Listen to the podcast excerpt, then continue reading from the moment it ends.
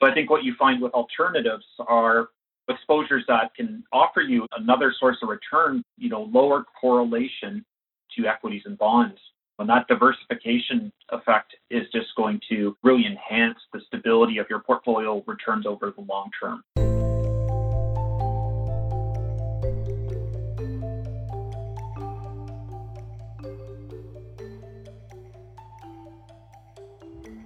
Welcome to Deep Dive, a special edition of the BMO ETFs podcast. In these episodes, we put our investment strategies under the microscope so you can see how they work for your clients and your practice. Today, our experts will take you under the hood of BMO's portfolio completion ETFs, which provide access to the best parts of the alternative universe, including gold equities, global infrastructure, REITs, and option strategies. Before we hear from our experts, please remember to subscribe to this podcast and if you find this episode enlightening, share it with your professional network. Hello there. Welcome to BMO ETF's Deep Dive podcast. I'm your host, Danielle Nezel, ETF specialist with BMO ETFs, and Chris Heakes is here. Chris, of course, is one of our ETF PMs, taking a little break from the desk today to talk to us about alternative investing using ETFs. Great to have you back, Chris. Lots to talk about on this topic.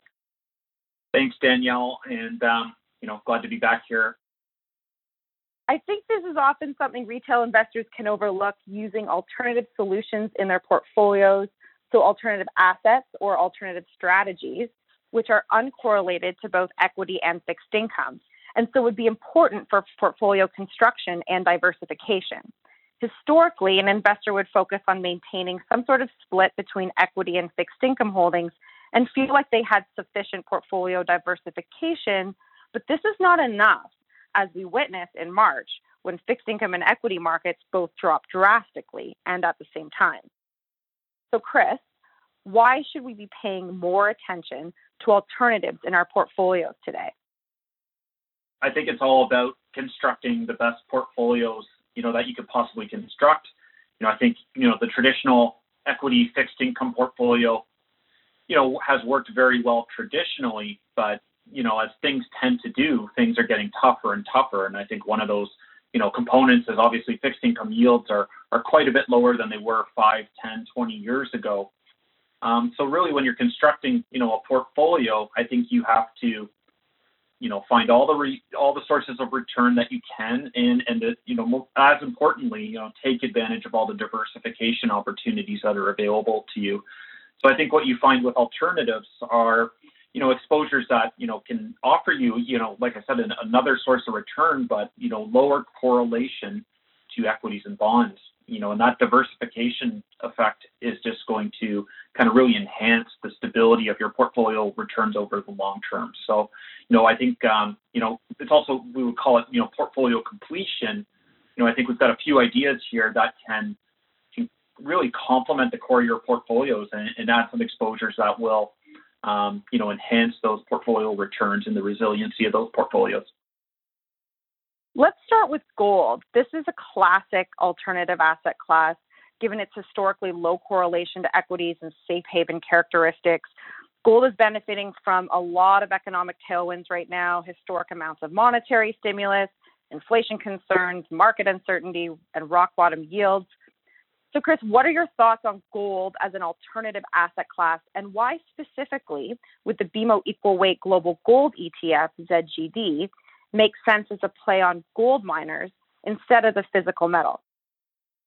Yeah, for sure. I mean, I think it's interesting that, that Warren Buffett just recently uh, made his real first foray into gold. You know, and, and we obviously always like to watch what Warren Buffett's doing, and he bought a big stake into Barrick Gold, you know, the largest gold miner uh, in the universe. You know, he said that the backdrop for gold right now is, you know, essentially, you know, you know heavenly. That wasn't the word that he used, but he, the backdrop is very, very good. Um, you know, you're absolutely right. The the correlation to equities is, is very low. You know, again, gold. You know, then I'll speak about the commodity first. But gold as a commodity, you know, gives you a source of return. You know, long term return of gold somewhere around six percent. But like you said, the nice thing about it is it often gives you those returns when you want it the most. So when equities are struggling and you're having backdrops of increasing monetary stimulus and uh, market uncertainty, as you mentioned, you know, this is when gold tends to prosper, and we saw gold prosper in 2008, 2009, and we're again seeing, you know, COVID, you know, and what's really, you know, a record backdrop for stimulus.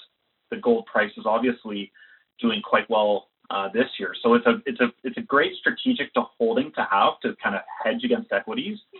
And you know, as well, the specific backdrop right now, I think, is also very, very strong. You know, in talking about gold equities, you know, kind of the little bit of the difference there is the gold equities give you leverage to the gold price. Typically, the miners, you know, have a lot of leverage because they have, you know, a lot of fixed costs in their business, so they're very highly sensitive to that price of gold.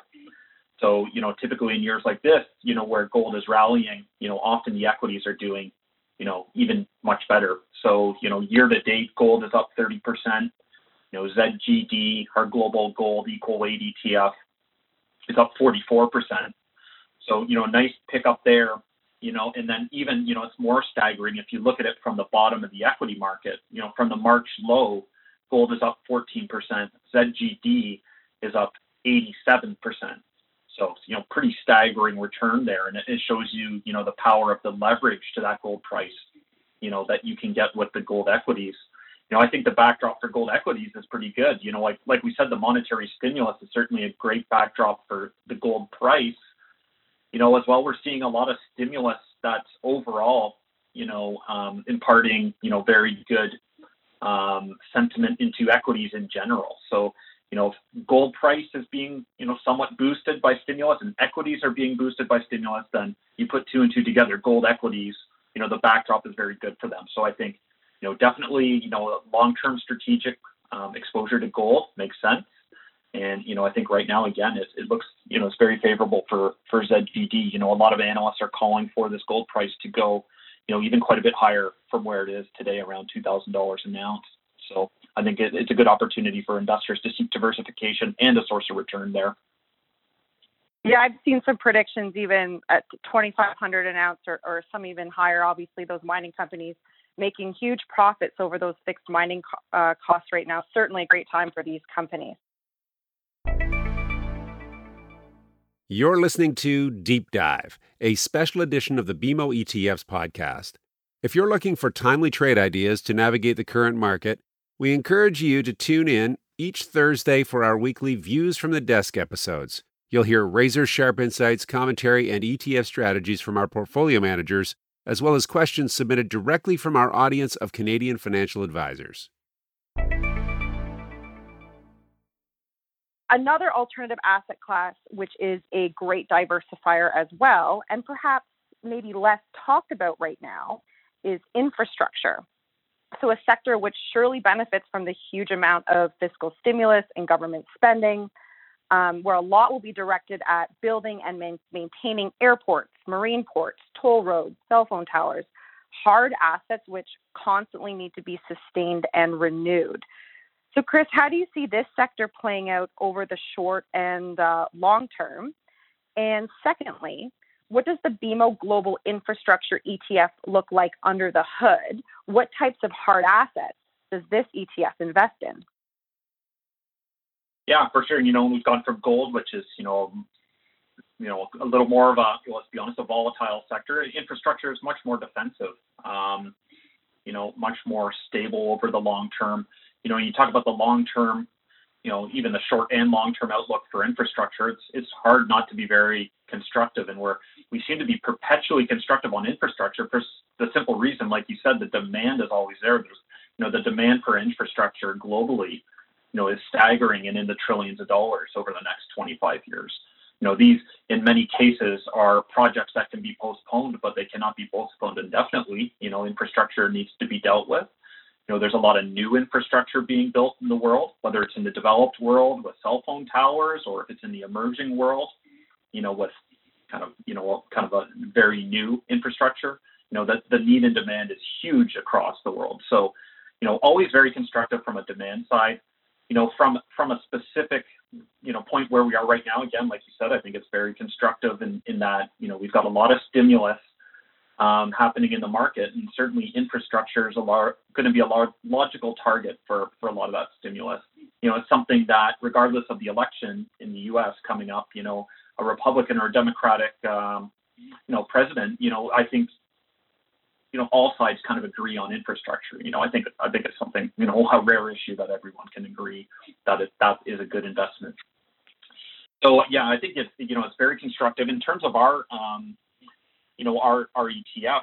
You know, it's composed of you know basket of utilities, pipelines, and REITs. Uh, so fairly you know a more defensive sector again as we navigate COVID. Maybe being in defensive sectors and, and regulated utilities is not a bad thing uh, for a portion of your portfolio. You know, the REITs are the most, you know, attractive, I think, part of the portfolio and, and have grown the most substantially. The REITs that are in our ZGI are all cell, cell phone tower REITs uh, in the U.S. So, you know, American Tower and Crown Castle being two, two of the biggest ones. They're almost 30% of the portfolio now. And as we move towards that 5G acceleration, I think it's a very interesting little subsector within our REIT, uh, excuse me, within our uh, infrastructure ETF. So uh, yeah, great backdrop, and you know, it typically gives you again, like like these alternatives we're discussing, a, lower correlation to equities and, and, bonds than than broad equities. Uh, so it's um, you know a very good portfolio completion tool to have a little bit in that in your portfolio. Now, when we talk about hard assets, we can also look to real estate, and specifically the BMO Equal Weight REIT ETF ZRE. So this is also a play on real assets, but investors have gotten a little skittish around this sector because it is more connected to economic activity and the shutdown of malls and office towers and restaurants have put this sector under some stress. Chris, what is your outlook on real estate as an alternative asset class? And why would ZRE be a good choice given its subsector exposures and equal weighting methodology? Yeah, I think this the REITs is um, you know, I think it's a very interesting play right now. It's definitely more of a value play. It's more of a, you know, a long-term recovery play. You know, as we're as we're kind of uh, speaking, you know, the S&P is at an all-time high. You know, so you might think, okay, we've had a V-shaped recovery, but it, it really hasn't been a V-shaped recovery across all areas in the market. Uh, you know, the S&P has been driven by technology you know, in healthcare to a second extent. It's really been those two sectors. Um, that S&P now at an, back to an all-time high has not brought all sectors along with it. You know, so in, in terms of those sectors that have underperformed, certainly REITs would be, you know, um, would be right up there in terms of underperforming broad indexes this year. Certainly a lot of concern over the path of what a recovery looks like. You know, I'm fairly um, constructive um, but we have to understand that you know this is not a V-shaped recovery in the economy, even if it was a V-shaped recovery in the S&P. So I think it's going to take a little bit of time. But if you know you look at the underlying exposures, you know retail and residential REITs, you know I think you know stores are reopening. We're starting to see more traffic going into restaurants. Um, you know, not just patios, dining inside now. So there's there's there's there's a recovery that's happening there. Residential, obviously, there's there's been some government support, but you know, I think these are sectors that, that do recover over time. You know, the office subsector is the one that I think is a little more potentially is going to take some kind of long-term hit from this, where you know, uh, demand for office square foot, you know, real estate is likely to go down, and you know, as companies you know navigate more working from home type arrangements. Uh, but again, office exposure is actually relatively small in our ZRE. It's about eight percent. It's a little bit higher in the in the market uh, cap weighted index.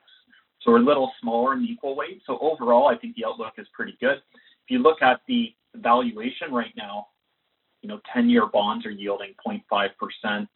ZRE is yielding uh, 5.3. So it's almost a 5% spread to um, to the government note.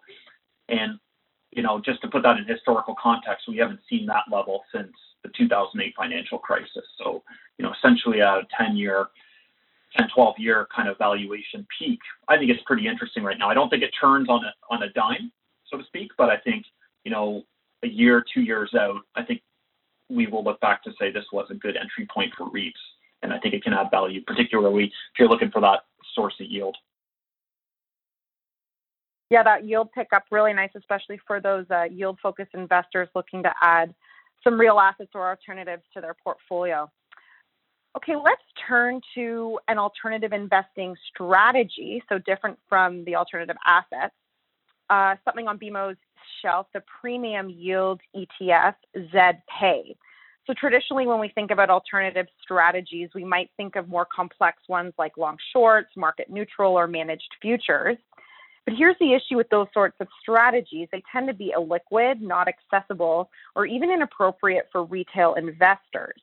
With ZedPay, investors can access one of BMO's innovative option-based strategies, which writes calls and puts to earn an enhanced yield while also maintaining a defensive risk profile.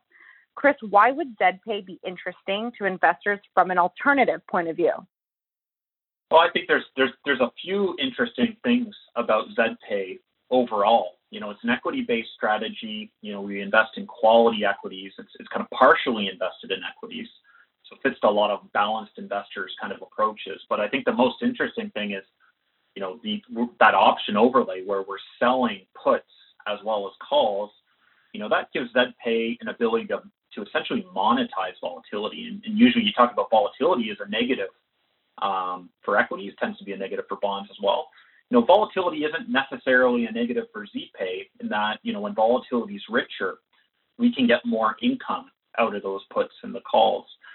So that really, um, you know, gives ZPay an ability to, you know, generate, you know, an attractive level of yield. I believe it's over six percent. It's it's it's uh it's tax efficient yield, and you know I think that's you know, it's it's it's a unique aspect to to uh, to ZPay. You know, it's we're almost investing in volatility, you know, as an asset class, which is certainly an alternative strategy. You know, the other thing I really like about ZPay as well is is this kind of intelligent rebalancing feature that is embedded into it, and you know, it's part of this strategy that that that you're mentioning. So, you know, as we sell puts on equities, what we're doing is we're selling puts on equities that we want to hold. So what happens is if the market sells off, then we'll buy the equities we want to hold, but we'll buy them cheaper than they are today. So I think it fits really well for investors who are, you know, a little bit on the fence with equities. Um, they want some equity exposure, but but concerned about a sell-off. You know, for example, with the U.S. election coming up, that's a potential source of, of volatility um, that that could could um, you know um, to trouble the markets if there's you know some uncertainty with regards to to some of the outcomes around it. So you know again for an investor who's a little bit on the fence, you can you can buy something like ZPay. You're going to earn a great level of yield. You know you have some equity exposure, and, and you know what if markets sell off, you'll buy some more. And you know typically buying low is a good time. And if markets you know take off from there, then we'll we'll sell we'll sell those calls and that'll lighten up on the equities. So I really like this kind of intelligent rebalancing feature you know, monetizing the volatility, I think it's a very interesting solution for investors right now. So, Chris, you've given investors some great options for ETFs, which act as alternatives in that they're lower correlated to the broad market, can offer alternative sources of alpha, and balance portfolio risk and volatility. So, when we look to portfolio construction, just how much alternative exposure should we be adding to our portfolios today? Yeah, and I think it's it's not a one size fits all approach, but you know, generally speaking, you know, kind of in that 10%, maybe up to 20%. You know, you could you could you could think of as kind of your satellite allocation, and then these alternatives fit very well in these satellite, you know, allocations. You know, I think it's you know specific with each client. You know, even even with something like ZPay, ZPay, you know, it's a broadly diversified U.S. ETF. You know, that could really slide into your core U.S. exposure. So potentially, it could be you know more than 10 or 20 percent you know if if it's fit for you as an investor so um, yeah different ways to think about it but you know i think overall we think of you know alternatives as that kind of satellite bucket of your portfolio and again could be 10 20 percent you know quite easily um, you know in terms of figuring out that problem i do think it's unique to each client and certainly where we pride ourselves in our resources that we have you know we've got a lot of a lot of really good IP on our website. You know, we've got portfolio modeling tools, you know, we've got the white papers, we've got a lot of things to help investors think about these issues. And of course, our team, you know, is always accessible to the public. And that's certainly, that's something that we pride ourselves on, you know, the product team, the portfolio management team, and of course, the sales team. You know, I think we're really here to help, you know, solve, solve those portfolio construction problems and, and try and, you know, make better portfolios for our investors and, and, so, and solve for their needs. So that's what we're here for as well. Yeah, we really have some great resources. Uh, BMOETFs.ca to check out our dashboard. Um, lots of good tools and resources there if you need help with figuring out how to add these to your portfolio. Well, thanks, Chris, for taking the time today to highlight the importance of alternative investing. These have been some really great, uh, easy to access ETF ideas so we can add alts to our portfolios. Thanks, Danielle. My pleasure. That's all for us today. Thanks for tuning in. Check out that BMO ETF dashboard, bmoetf.ca, for all your up to date information on ETF, and we'll see you next time. Thank you to Daniel Nezel, BMO Product Specialist, and Chris Heakes, ETF Specialist and Portfolio Manager at BMO Global Asset Management, for joining us on Deep Dive. We hope you enjoyed this special episode, and remember, this is the same podcast for our weekly Views from the Desk episodes, available each Thursday morning, where you'll hear timely market commentary, insights, and innovative ETF trade ideas. The viewpoints expressed by the portfolio manager represent their assessment of the markets at the time of publication. Those views are subject to change without notice at any time without any kind of notice. The information contained herein is not and should not be construed as investment, tax, or legal advice to any party. Investment should be evaluated relative to the individual's investment objectives, and professional advice should be obtained with respect to any circumstance. Any statements that necessarily depend on future events may be a forward looking statement. Forward looking statements are not guarantees of performance.